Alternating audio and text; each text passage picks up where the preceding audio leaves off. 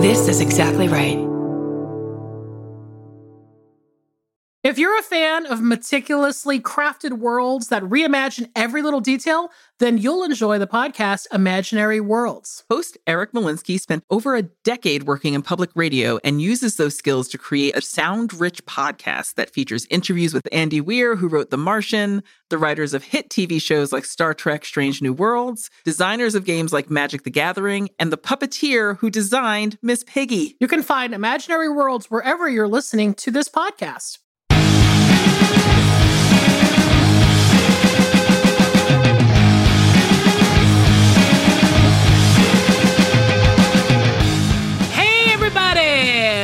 Welcome to a bonus episode of I Saw What You Did. My name is Millie De Chirico.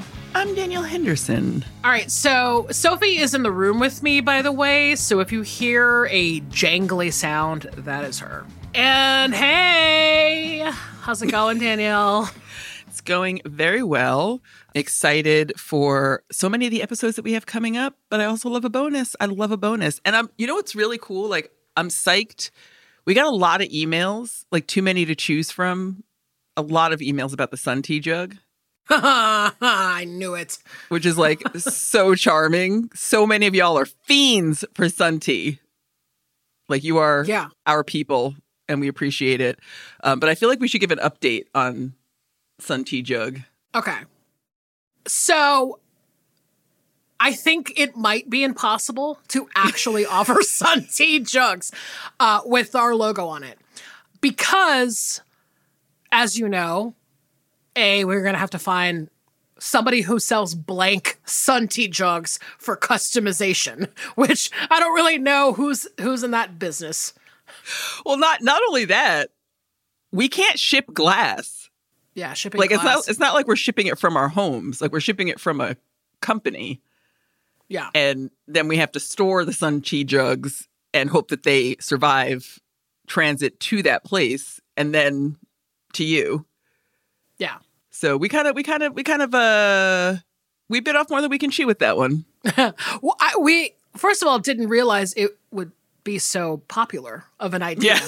quite honestly. I know. Um, but then, and then when we started kind of lightly researching it, alongside some of the folks here at Exactly Right, I was I was personally like, I watch a lot of Shark Tank. So the thing that I re- was thinking about the most is like getting the price down, getting the the the manufacturing price down. And the more I kept thinking about it, I was like, we're never going to get the price down. We're never No. like it's we're going to have to spend so much money to manufacture it, to ship it, that it would be an insane amount passed on to the customer. I don't think y'all wanted to pay like eighty dollars for a Sun Tea jug. I'm just saying oh, this this is my hundred dollar Sun Tea jug.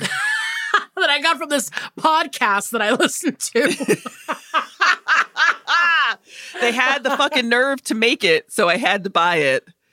And I regret it every day. Like every glass of sun tea that you drink will be infuriating because you'll just be remembering how much you had to spend to make it. But I will say this: if any of y'all want to come up with like a prototype design, like maybe you know, I'm not saying we can do anything with it, no promises. You know, maybe we can just post it on our social media or something. But if you have like a design you're working on or some artwork about a Sun Tea jug with the with the I saw logo on it, have at it. As far as I'm concerned, Yeah. get creative. Oh, that would be really fun. That'd be like a fun little social media thing.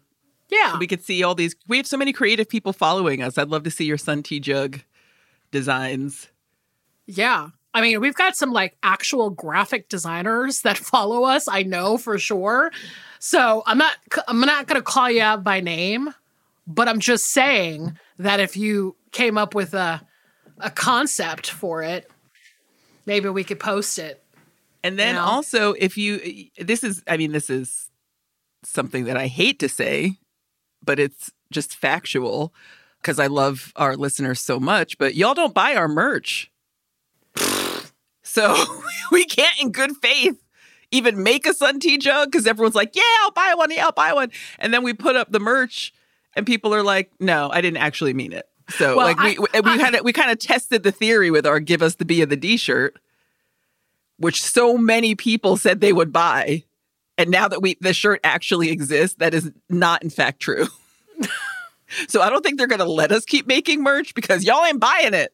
So yeah, if you if you if you love us, if you meant it, buy one of our give us the B of the D shirts and if we actually start selling merch, then maybe we can eventually make one sun tea jug and raffle it off. Yeah. Hell, I'll I'll hand letter it or something. I'll stencil the shit out of it. I'll fucking do some glass etching. Yeah. Maybe we should do that as like a gift, a gift to somebody. Let's just make our own handmade sun tea jug. What are the And, uh, parameters for the for the raffle? It'll be like you have to show us you have to prove how much you pee in a day. Like will you drink a whole jug of sun tea? Or maybe that's ooh, maybe that's it. Instead of like, you know those um those contests where you put your hand on a truck and then the last one standing wins. Oh my god! Maybe Hands it's like on a hard body. Hands, on a sun tea jug. Hands That would be so fucking jug. funny. And then everyone will get sued. It'll be wonderful. They're like, oh my God, my fucking partner hasn't had anything to drink, hasn't moved in like five days just for this fucking sun tea jug. Our house is a shambles. Our children are filthy. Okay, here's the plan. We're gonna rent a, a ballroom in a mid-price hotel. We're going to put a custom hand stenciled I saw what you did sun tea jug in the middle of the room, clear out all the chairs, all of the um, tables, and then we're gonna make people put their hands on it. They're gonna have to basically pile on top of each other because you know, as a, as you know, a sun tea jug is not that big. and you're gonna have to whoever the last person standing is is the winner of this jug. We're not paying for your accommodations or your food. if you bring loved ones to the event, they're gonna have to book their own rooms in the hotel at their expense. We're not paying for anything. And at the end of this Herculean task, you will simply go home with a sun tea jug. You will be dehydrated. I'm pretty sure your your endocrine system will shut down. You will also basically you will also have hospital bills at the end of it. but you will have a sun tea jug at the end of it as well. the poop that has collected in your pants will have created a rash that no dermatologist will be able to fix all in all in effort to win a prize from a podcast Oh god, that would be an amazing story for you to tell your doctors. like, how did this happen? Well, it started with an episode of a film podcast, and now I've been hospitalized for three weeks, like someone who was roaming around the Andes after a plane crash. I have the same amount of injuries that you would have if you were in the movie Alive or if you were part of that soccer team. But all I did was go to a ballroom and hold a sun tea jug. i had to Or bite bite my own limbs off with my teeth I'm missing digits. My mouth doesn't even work anymore. My mouth doesn't even work anymore, and I can't even enjoy the sun tea I'm going to make in this jug. was it worth it? Yes. Yes, it was worth it. Or modification, since we're renting the ballroom, what if we do a little uh, duck, duck, goose style? Like we, you and I just walk around and tap people on the head, mm-hmm. and then they have to put their whoever gets to the sun tea jug first and puts their hand on it wins, and we just keep whittling people out until we get down to two, yeah. And then we make them actually fight each other for it. look I, we've never been afraid of a bare knuckle brawl under under our orders of course there's no, there's no greater satisfaction in life than to force strangers to fight oh, for something for something that you will be giving them Oh yeah, we are dictators at heart. We are the worst of the worst dictators at heart. And if we did, if we didn't have pets, I think we would be diabolical. I think our pets keep us loving and and generous and kind. The, the long story short of this intro is we can't do it. We can't do a Sun Tea jug. Thank you for your interest. And we will come Yeah. up with a disgusting, diabolical scheme to get one of them made. And then we will either raffle it off or find some way to make everyone fight for it. Yeah.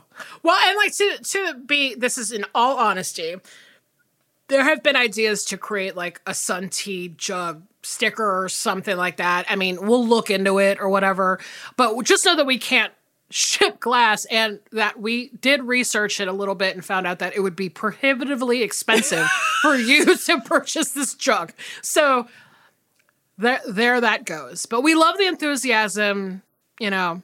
We love that uh, you're hydrated. We love that you're hydrated. Stay hydrated out there. I think we should get to some emails because the more we talk about this, the more schemes I'm coming up with.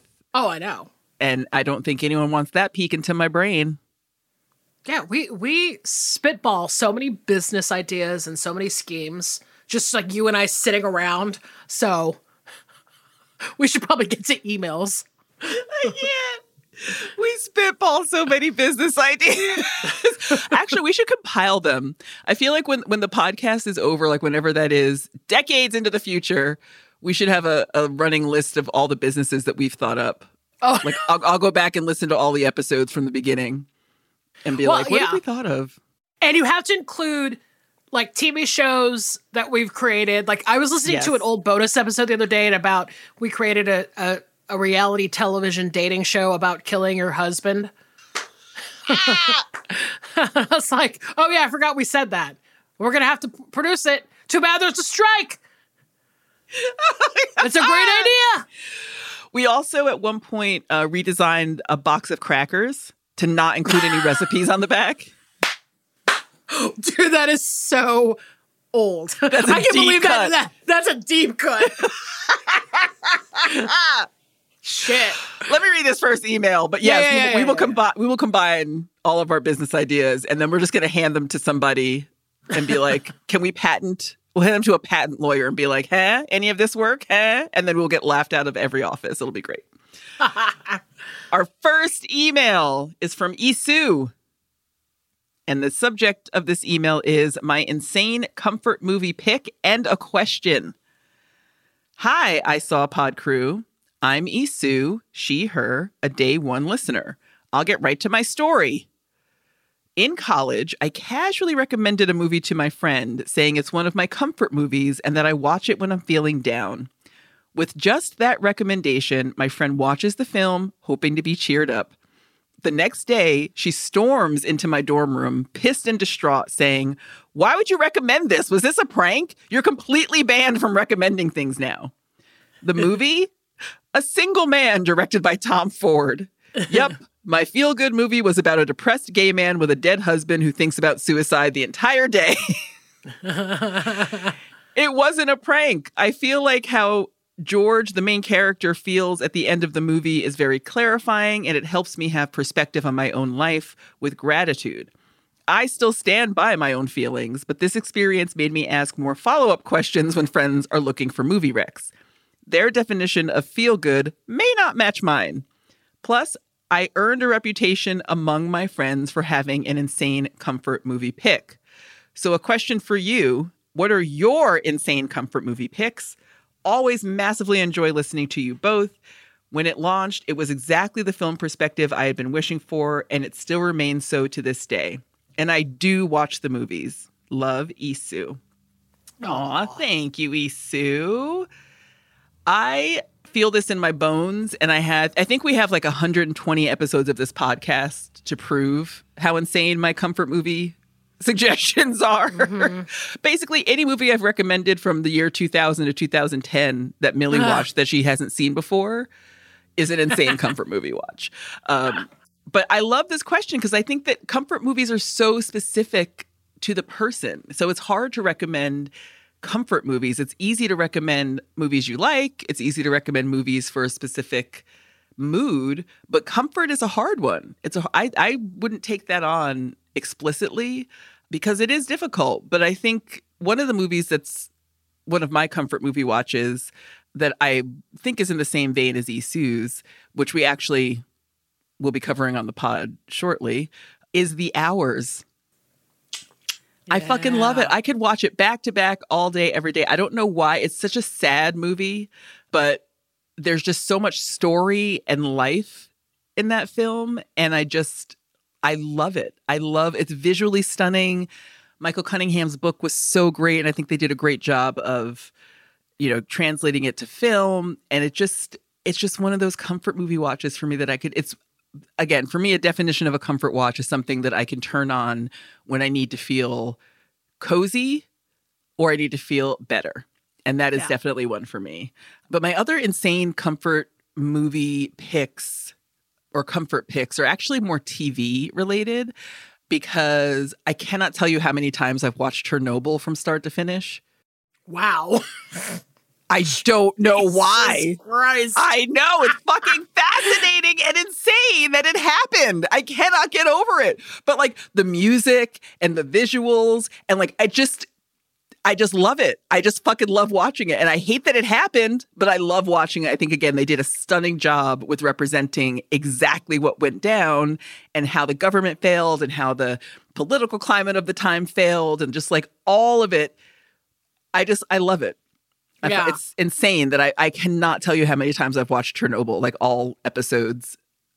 Probably, I think I've probably watched it 16 times. wow. I just put Wow. it on. I put it on when I'm when I'm traveling. I download it when I'm traveling. That is dark. Even for me.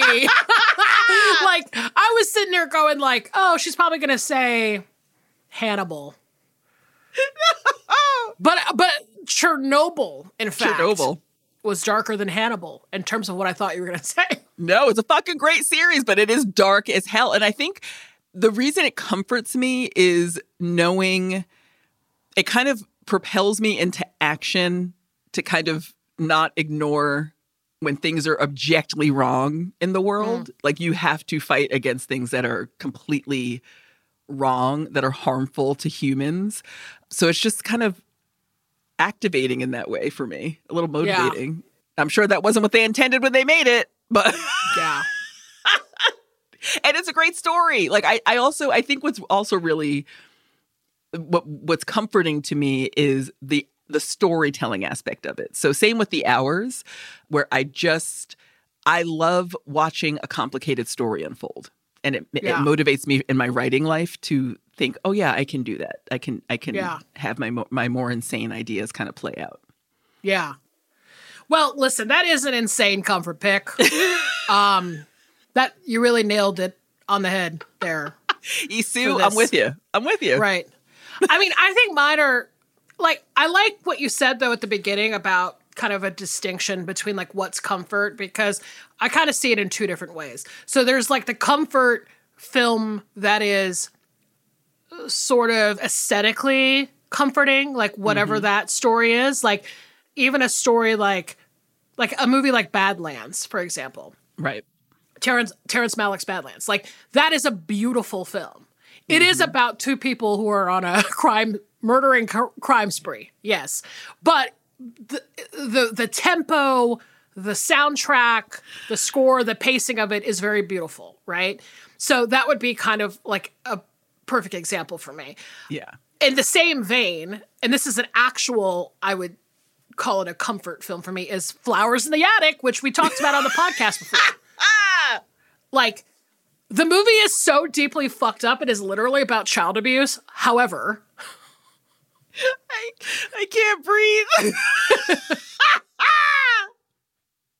you're also in this like world of this like crazy house and these like weird kind of victorian-ish nods to things like there's you know the grandmother with her like kind of victorian collars with the cameos and i don't know it, it's got this kind of like dollhouse vibe to it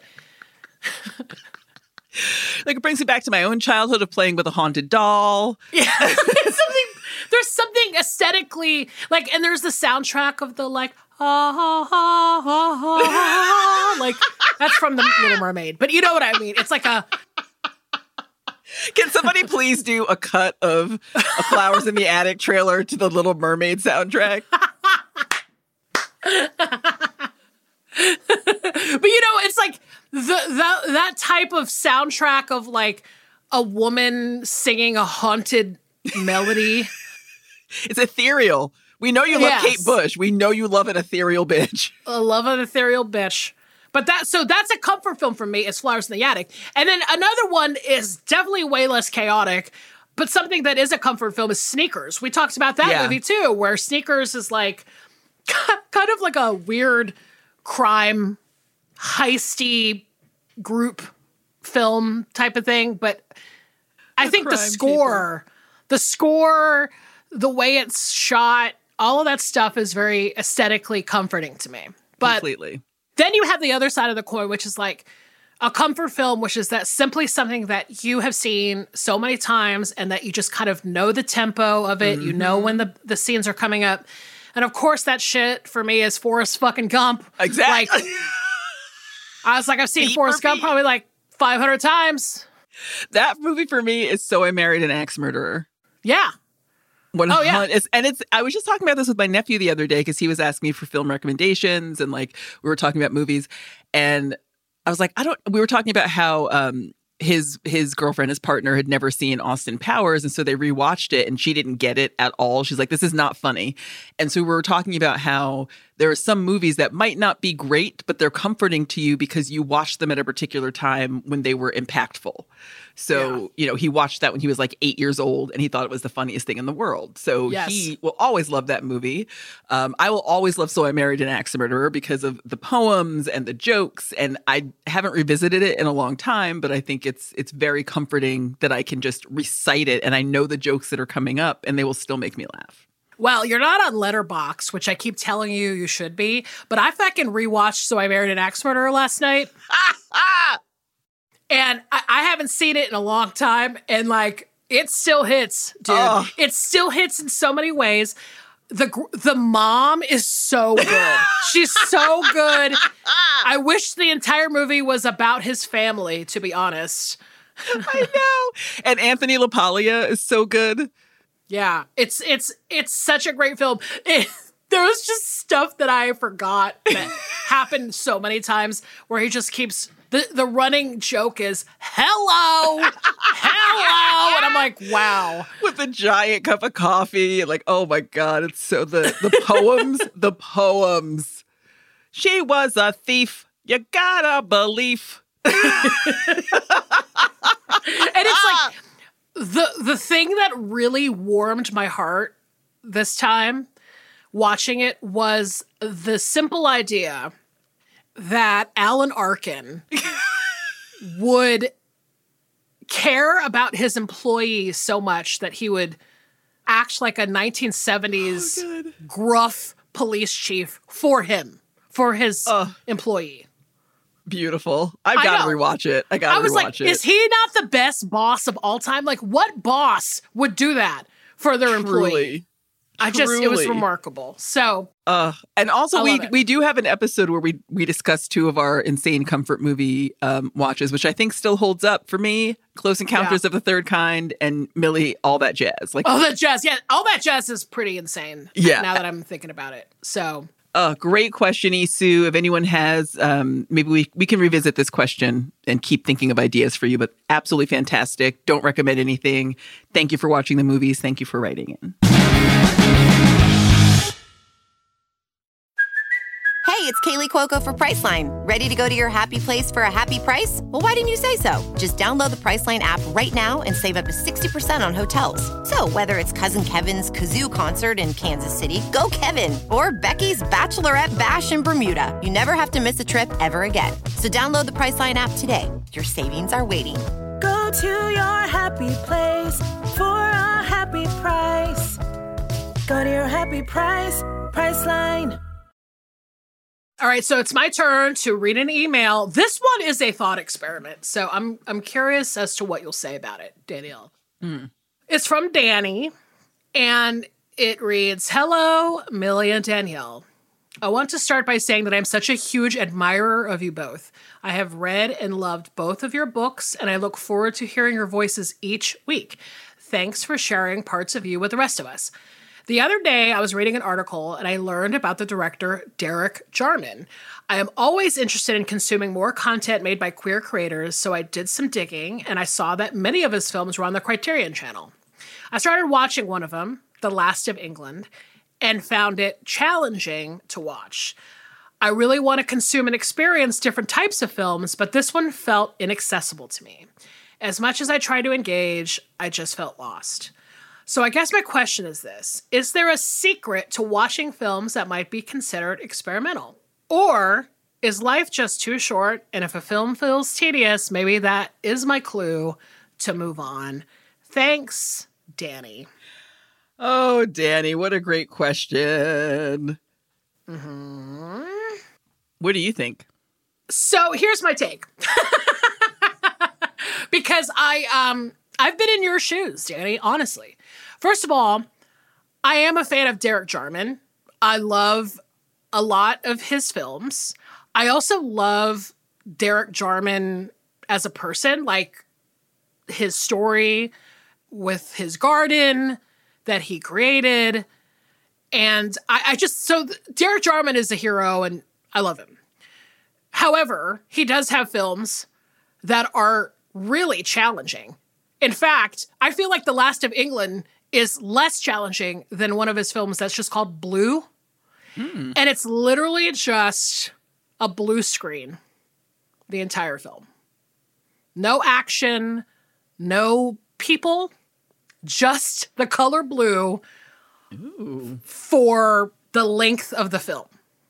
So I'm sitting here thinking about this question, going like, yeah, I mean, honestly, sometimes movies are challenging and maybe too challenging for people.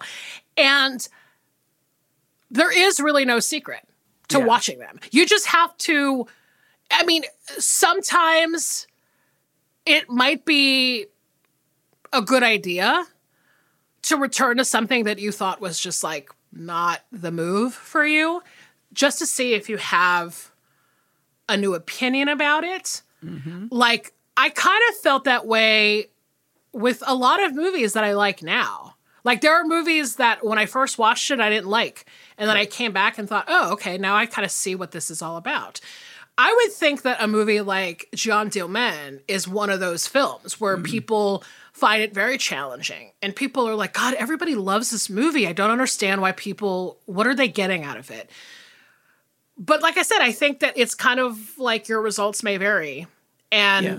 I, I, I don't like the the idea that you should love a certain movie because it's like what hmm. cinephiles would do, or like, you know, people like this movie is genius and that you feel like you're missing something. I don't think that you should feel like you need to figure it out if you don't want to. Right. But I would say, you know, just to give something the benefit of the doubt, maybe give it another whirl if you if you didn't like it. But then there's just certain things that are just going to turn you off patently and it's never going to hit. It's just this it, you know, to me like I said it's not there is no secret to it. I feel like it's just like, yeah, if it's if you can't figure it out, if it's too dense, if it's too experimental, if it's too whatever, then it is what it is as they say. Yeah, I Yeah. I agree. I don't think movies should be punishment. And I agree with you that there's no secret to experimental films. I think that it's very much about the time and the place that you watch it. And I I think that you if there's something that drew you to wanting to watch the film to begin with, maybe watch it again in a few years, maybe try it again. But also, I'm a big fan of cut and run. Like I am not sitting through something that is not hitting just for the sake of it. So if you are starting an experimental film and you're like this isn't it for me, turn it off.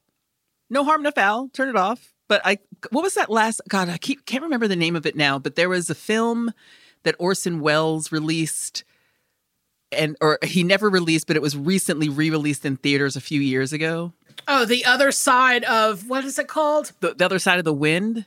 Fuck that movie. Like I tried so fucking hard, and I was like, yeah, the other side of the wind. I went with a friend to the theater, and it's like five fucking hours long, and I was not feeling it at all. At Yeah. all. And that's the last time I ever even tried to watch something that I wasn't feeling. I left, this isn't even an experimental film, but I got about 30 minutes into The Irishman and I saw that CGI they did on Robert De Niro's face and I was like, nope, not for me. I don't have 3 hours for this. I can't do it. And I actually I saw it in a theater with a friend and purposefully took a nap. I fell asleep. Yeah.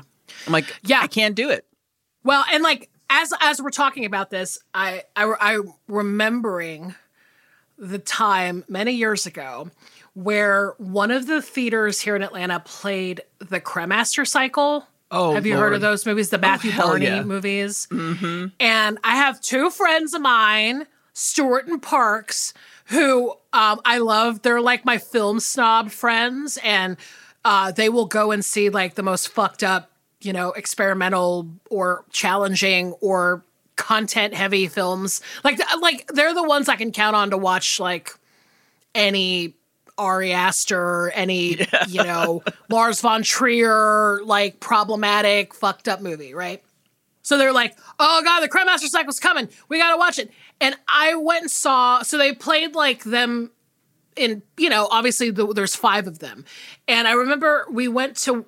I think it was four and five. They just it was a day they were only playing four and five, and I was like, when five happened, like I watched four and was like, mm, mm, this is not mm.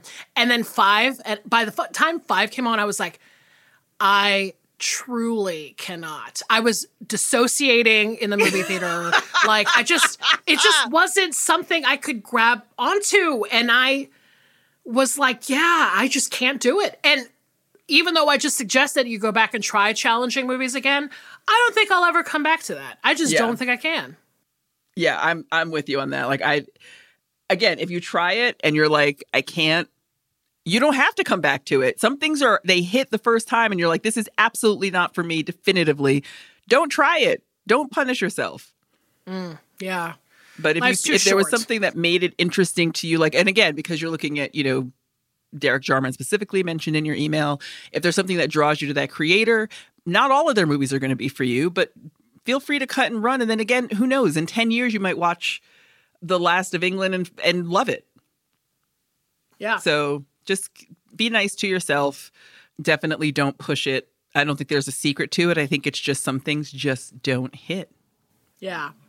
Yeah, but don't don't feel that pressure to feel like you're missing something. I mean, sometimes it is just somebody's art, somebody's thought experiment and maybe it's just not for you and you and you can't can't penetrate it and that's totally fine. So, Oh, thanks for writing in, Danny. oh my right. god, this next one. I love it. I love it. I fucking love it. Subject of this is 90s high school bedroom walls. Hi, Millie and Danielle. I recently showed my 15 year old daughter a picture of my bedroom from when I was in high school in the 90s, and she couldn't believe the amount of movie posters I had covering my walls. I literally had wall to wall movie ads covering the walls, whether it was actual movie posters that I got from our local video store. You could request the posters that they used in the stores once they were done with them, or the hundreds of full page movie ads I got from the many movie magazines I subscribed to. So, my question for you is Were your bedroom walls also covered in movie posters, or were they covered with other things like bands or Tiger Beat heartthrobs? You ladies are the best. Thank you so much for your voice and perspective in this noisy world. Diane, she, her pronouns. Mm, mm. So what is what is your take on this? I want to know. My, I wish I had a fucking picture of my high school bedroom. I wish I had a picture. We didn't take a lot of pictures back then, but I wish I did. My walls, which by the way were wood paneling in the apartment I grew up with, with in my in the duplex I grew up in with my grandparents. I covered those things from top to bottom. My grandmother rarely came in my room because she could not stand to look at all the shit I put up on my walls. Particularly, I had a Led Zeppelin poster where Robert Plant is kind of like reaching his arm out and it kind of reaches out of the the the scope of the the poster itself mm. and his pants are so tight and she's like i'm not coming in this room and looking at that man's dick. She put her foot down about the dick. fair, fair enough. Grandma's not looking grandma doesn't want to see a dick. Fair enough. She's aged out. But i had i did i had movie posters more when i was in my early 20s because I worked in a mall and they would change out the posters in the kiosks and I would always ask for them. And growing up, I definitely had a lot of Tiger Beat heartthrob type photos, your River Phoenixes, you know your your weirdo heart heartthrobs. A lot from Sassy Magazine, a lot of Sassy Magazine pullouts. Mm-hmm. But I kind of did a weird thing because I would also paint a lot. So I painted all these weird shapes and shit on my walls. I painted my whole closet. I had like an armoire that I covered in colorful art. And then when I started getting really depressed, I just painted it black. It was very sad. And like my friends would come over and sign it, and then I just painted over it, which I regret. But I ha- I did a really weird thing when I was in high school. I think I've talked about it on the pod before, but I would track directors. Like this is pre internet. So I would track directors in the most insane outline you've ever seen. And it stretched across, I would write it on the actual posters that I had on my walls. So at one point, I had a Clinton Gore poster because I was like very politically active high school student. And mm-hmm. after they won, I kept the poster up, but I started marking down like Mark Romanek directed this music video, directed these films, directed this. Like I kept my own list and then I would draw a line to like, oh, here's an actor that he worked with in this movie. And I would draw a line from Mark Romanek to like Robin Williams and he worked with this director and blah blah blah. So I had this truly mentally insane grid that stretched across two walls in my bedroom that was just me tracking film directors. Wow. Wow. That's amazing, actually. I know a couple of friends that did stuff like that, that would like write down directors or they would write down, like, do their own film reviews or something Yeah. like that. Like, I love that kind of stuff. Uh, so, I don't know if we've ever actually talked about this, but you know, I also painted my bedroom too, like with words and f- Oh my god. so, to answer this question properly, I actually did not have a lot of movie posters up in my teenage bedroom because I don't know why. I just don't think I had access to posters like um I I do, I, I was uh, probably unsure of how to actually get them beyond like maybe going to Spencer's or something. And Yeah. the only one I probably would have put in my bedroom at the time was probably like Reservoir Dogs or something. like I don't know. I did have a, a Trainspotting poster that I got from Spencer's, which was just all of them lined up in a mugshot. Yeah. I mean, the if I had access to like a cutting edge poster or like a Memphis Belle poster, sure, I would have definitely put that shit on my wall. Or like any SNL comedy, like a Wayne's World poster or something like that. But at the time, I just didn't know where to get them. Yeah. And then I, I think for me, my thing was I liked music a whole lot, mm-hmm. but I also didn't really have a lot of movie or music posters. So what happened is that I started out very small and I used like this uh, craft hobby paint and painted like the Nine Inch Nails logo or something Oh in- on the wall. Uh, and then was kind of testing the water, seeing if my parents would would freak out if I had painted. And then I eventually kind of started getting growing bigger and bigger. And I was listen, I was such such a loser in high school. I mean, you want to talk about Mike Myers' character in So I Married an Axe Murderer being like a faux beat beatnik guy. That was me in nutshell.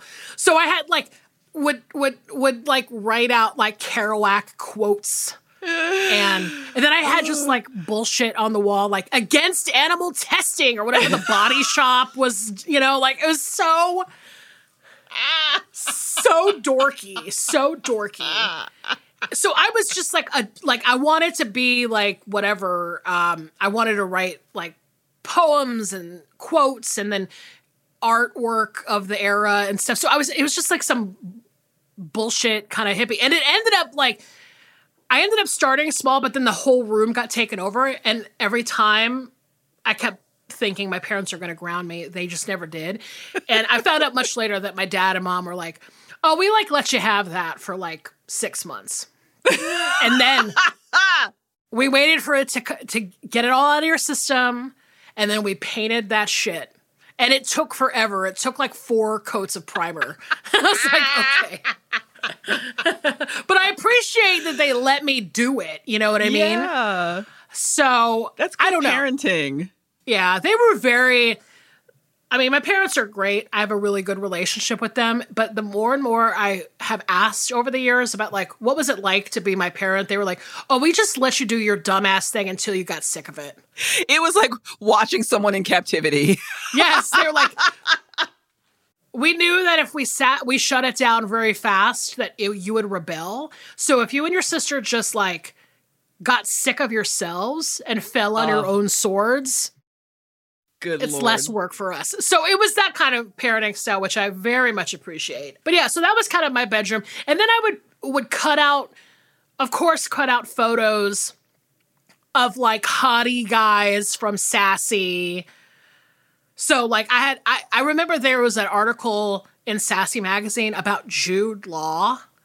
like when when Jude Law first came on the scene, like he was like a like he had like bleached blonde hair or something, and they were like, Who's this new cute boy on the scene? It's Jude Law. I oh, cut his around his head, you know, and then just took the head and and taped it to the wall. Oh God. Jude Law's floating head is the title of this episode. but but I was also into zines, so Yeah. I was used to create like cutting pictures out of magazines and like, and then I would also do shit like I would take episodes of the Weekly World News. Mm-hmm. Speaking of, so I married Axe Murder, and cut like stupid headlines out and just like tape them to the wall. It was like a fucking record store in my Oh, house, basically. My my bedroom was like a a city record store filled with ephemera and bullshit. Oh, same, same. Just thrift store shit that I would find. I had an I bought an old hat box at one point, and I Mm. would cut out my favorite classified ads from like the Village Voice or my local newspaper. Yes. and so there'd be all these little like rectangles of weird information or like you know people trying to find love, and I would put them like glue them into the top of the hat box, Yeah. and it would always make me laugh whenever I opened it up or whenever Yeah. I found one that I wanted to save. But yeah, a lot of cutting out, a lot of floating heads, a lot of music, a lot of painting. a lot of painting, a lot of painting, and a lot of our parents just ig- politely ignoring us and hoping we would just get over it, and we did. Yeah, totally. Yeah, know. And it's only now that I really have movie posters. Now I have like tasteful framed movie posters in my house. Yeah. But when I was a teenager, it was it was pretty much Jude Law's floating head, essentially. So. Oh I Oh my love God. it. Great That's a question, Diane. Great question. This next one is funny. This is from Maggie, she, her pronouns. the title of it is called Tight 90s. Hey, ladies, I love you. Let's get into it.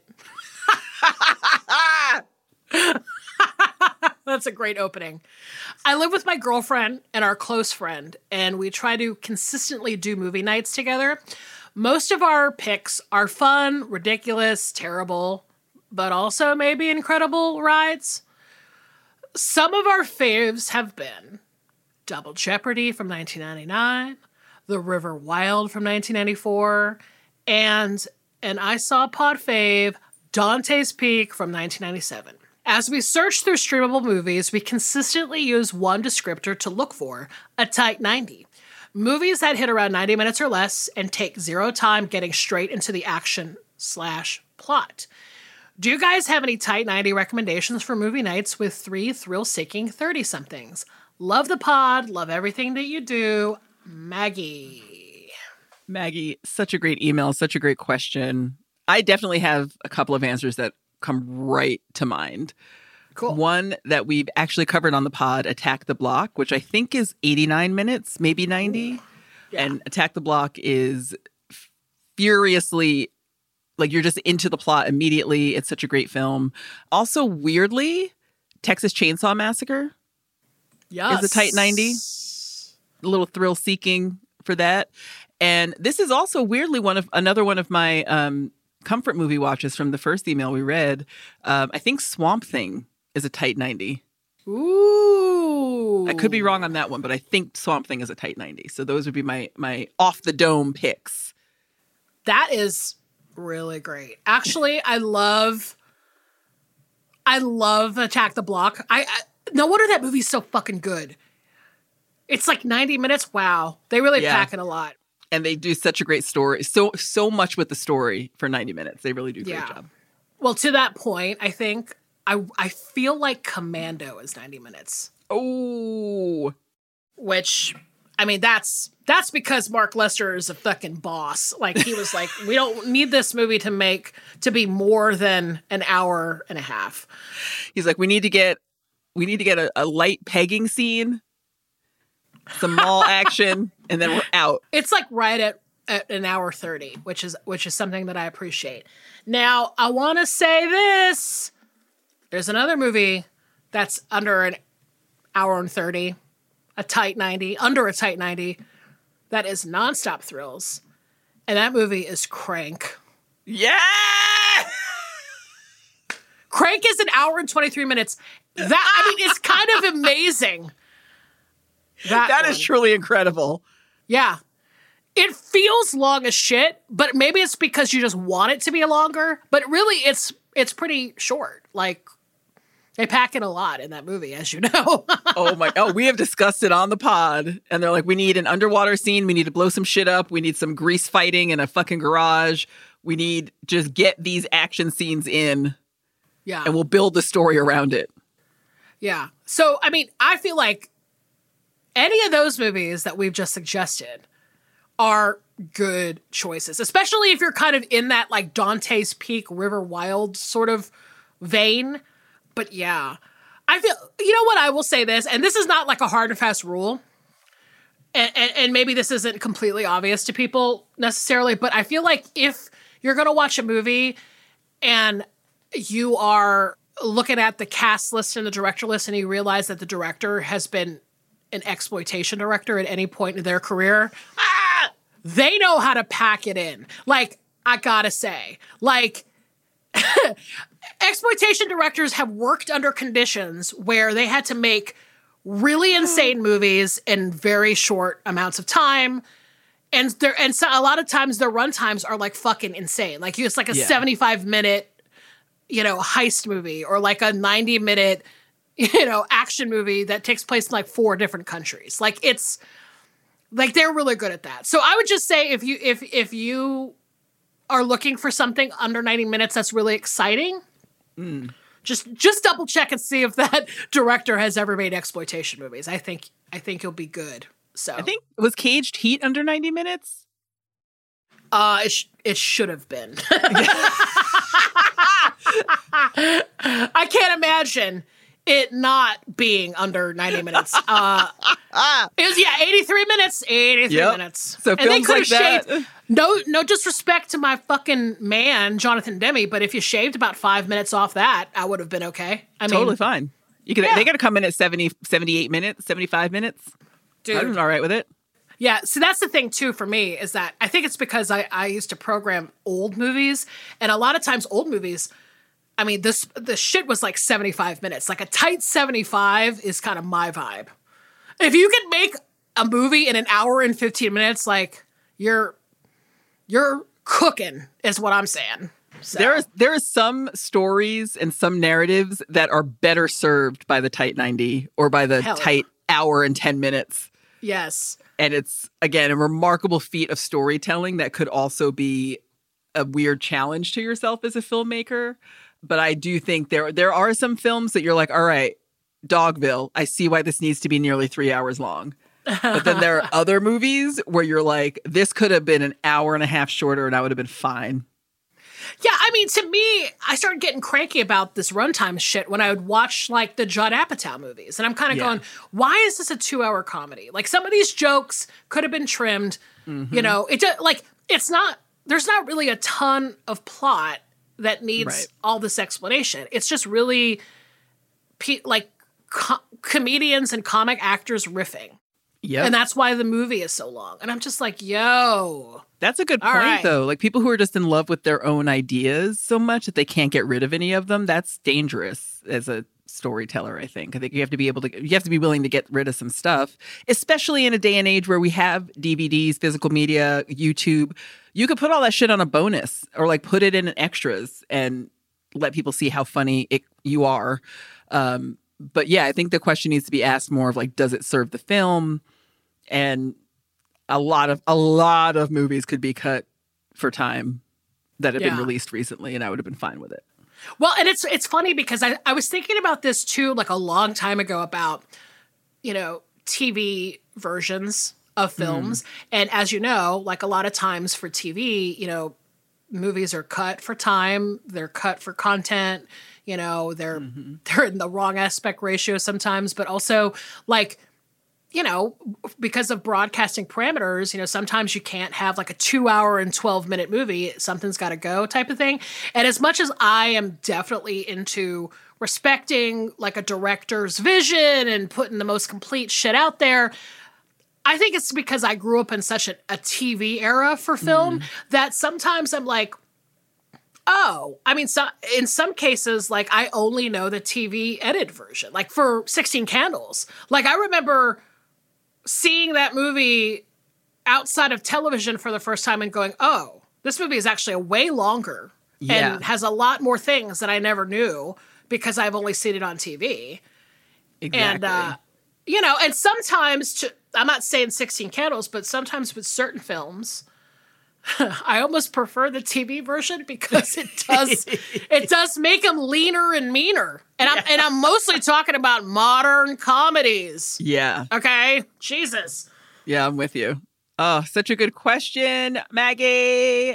Oh, such a good question. I hope you have a good you have good movie nights with your girlfriend and your housemate. But that was a great question. Thank you. Thanks. Maggie. Last one, right? Yeah, I'm going to read it though. Okay, cool. So the email subject is I saw mailbag queue. Hey, I love you too and this podcast so much it hurts my feelings. I was wondering what both of your collections of physical media look like. It's so frustrating when I can't find something on streaming. It's like it doesn't even exist, and I conjured up a false memory of it in a fever dream. I'm torn between wanting to declutter and get rid of DVDs taking up entire bookshelves in my house and not wanting to lose this stuff forever. Are we minimalist queens or hoarders? And are you the type of people to display it with coordinating little toys as house decor? I'm thinking of a specific adult man child with superhero figurines, Funko uh, slash Funko Pop dolls. Like, here's a tiny Molly Ringwald next to the Breakfast Club. I am lightly bitchy about them, but I might adjust my hater ass attitude if that's your thing, I promise. Please never stop giving us the gift of your personalities via this pod.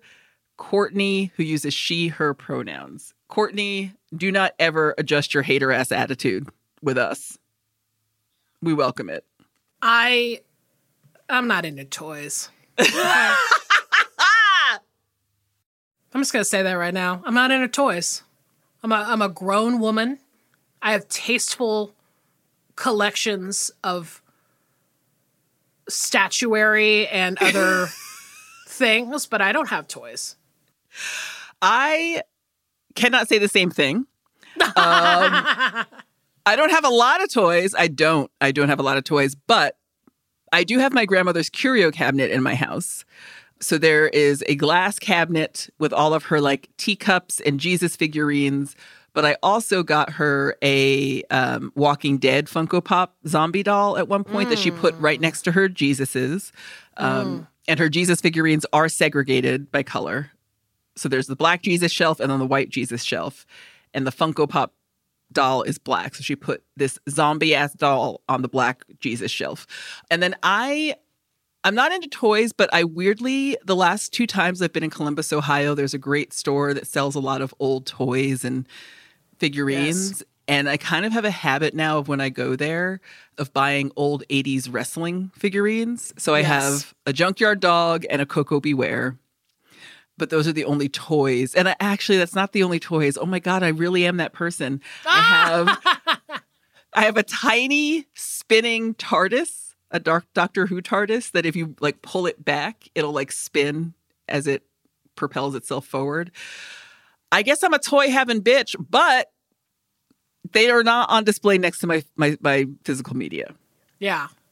I'm not Well, that and- and as I say this, I'm now looking at the shelf behind me and I realize that there's a uh, VW bus uh, made by Playmobil. Ah! But that but that is really for my nephews. So this this room that I'm in is usually where my nephews stay when they come to my house. Right. And, you know, I have a toy for them if they want to play with it. I have a toy. You have Um, one tasteful toy. one tasteful toy and there and even the toy that's on there is something that they don't want to play with because they're like why the fuck do we care about a vw bus What Like, even is this thing? What the Yeah. fuck even is this thing? but Yeah, I do so- I do have physical media and I actually don't have a lot of it on display. I have a um a cabinet that my TV sits on essentially and it has drawers and shelves underneath it with doors. Um, so I keep all of my DVDs in there and it kind of helps me to keep them organized so I can see them, but then not also have them out on the shelf as part of the decor because that is not something that I, I want to do. Um, I have kind of a sparse minimalist sort of um, aesthetic. And so, not actually, no, I have more of like a homey aesthetic, like a home down, like cozy aesthetic. So it just doesn't jive for me to always have them out. Um, but they're easily accessible and they're right under the DVD player. So yeah that's kind of how I tend to do it. yeah and and quite honestly courtney like i have just made the executive decision to display the dvds because here's the thing for many years, you know, I think maybe 10, 15 years ago, I was, I had a few DVDs, but I wasn't like collecting them as much as I used to. Then with the streaming, the advent of streaming, I started to realize, of course, I think now, which is in full scope, which is that the streaming services ain't doing shit for us. They're not putting things out there and uh, they take them away just as quickly as they, they put them up. And you got to collect physical media if you want to keep stuff. And so I started buying DVDs again a few years ago, but I also had DVDs, you know, sent to me over the years because I'm a programmer. So I, I was creating a collection and I have so many of them now that I was like, I need to buy a shelf again. I'm back to where I started, which is that I'm I'm gonna have to display this somehow because I don't know where else to put them. And so I, I bought a shelf and maybe I'll take a picture of it and put it on the put it on the Instagram stories or something. But I don't know. It is not like to me, especially people like us who have like aesthetically minded types of thoughts about our homes. I'm not I won't say that I super love the vibe of displaying DVDs. I've tried to do it in a way that is as not high school boy as possible. I'm telling you, a, a tasteful cabinet. Yeah. I really, we were talking about this before we started recording today, but I really want to at some point get custom Yeah. uh, shelves made for my house. But right now they're just kind of, kind of on a shelf and a, a blonde wood shelf. And uh, for right now, that's how they're going to be. But yes, I, it's, it's always a conundrum. yeah. Eh, you know, I, I don't know. Cause I, again, like I spent many years sort of like having DVDs and CDs everywhere. Mm-hmm. And I just felt like, wow, I have, I've grown past that, but then now I'm kind of back to it. So it's a little, Well, I also, I, I mean, I will hit up a Criterion sale every time, whether I'm buying Yeah. one film or 10. But I think that that also helps me to, like, I think it's, I think you should have physical media, but I think you should manage it. So for me, I tend to only have DVDs and buy DVDs of things that I know I will want to watch again and again, or things that I know I will want other people to see. So Yeah. I will whittle shit down and be like, all right, like I like this movie, but it's not crucial that I have it at my fingertips. And that helps kind of manage it a little bit. But yeah, you should have physical media. And like, I don't think you have to choose between being a minimalist queen or a hoarder. I think you should just have what you like. And if you don't like the way it looks with the with the actual aesthetic of your home, then buy it, buy a cabinet or buy. You know what also works really well, which could also be a fun craft project. Buy an old dresser at a thrift store and throw them in there. Like use it the as a cre- drawers. yeah, use it as a credenza, paint it whatever you want, throw some new legs on it. Use the drawers to hold all your stuff so that it's like, you know, you could put fun functional shit on the top of it, but then inside of the drawers is all your DVDs. or like a nice little barrister bookcase. That would be really cute. Yeah. But yeah, I it's uh it's I, I'm with you. I I only buy at this point DVDs that are either totally out of print or um, are kind of like special edition stuff, like the nicely packaged kind Yeah. of indicator vinegar syndrome type of things. So I don't have like a super massive collection, but I definitely have like all the criterion stuff. It's uh, it's it's tasteful. It's tasteful, but it also requires shelving. So Right. you know. But yeah, that's a great question. Thanks for writing in. That's a, Thanks, Courtney. a good And yeah, one. get yourself a craft project, find a credenza or an old dresser, sand it, paint it, stain it, do whatever you want, throw your DVDs in it. A hundred percento. Okay, so that's it. Hope you enjoyed the bonus. So, if you want to email us, we are at I saw what you did pod at gmail.com. And don't forget, you can send us a voicemail to play on the show. All you have to do is record a voice memo on your phone and email it to I saw what you did pod at gmail.com.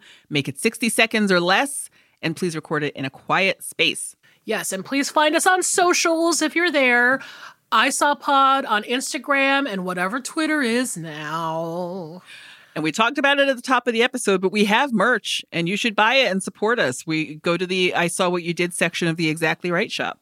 That's right. And then, of course, you're listening to a bonus episode, and uh, new bonus episodes drop on the feed every third Thursday of the month. And then, of course, we have a metric shit ton of old bonus episodes that just come on the feed every single day, every hour of the day. I'm kidding. oh, I'm kidding. every couple weeks on a Wednesday. So, It does feel like every day. Like sometimes I'm like, wait, we have a new episode? Oh, it's an old bonus. it's a lot of content for you folks. I hope you're happy. Danielle, as always, a fucking pleasure doing this podcast with you. It was the best. And again, thank you for your emails. Those were wonderful. See you soon. Bye.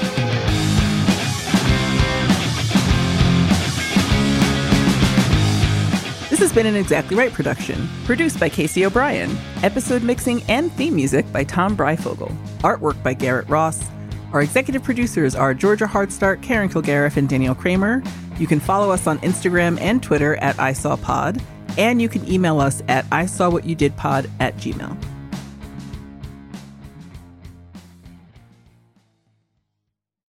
Follow I Saw What You Did on Apple Podcasts, Spotify, or wherever you like to listen so you don't miss an episode. And if you like what you hear, rate and review the show. And visit exactlyrightstore.com to purchase I Saw What You Did merch.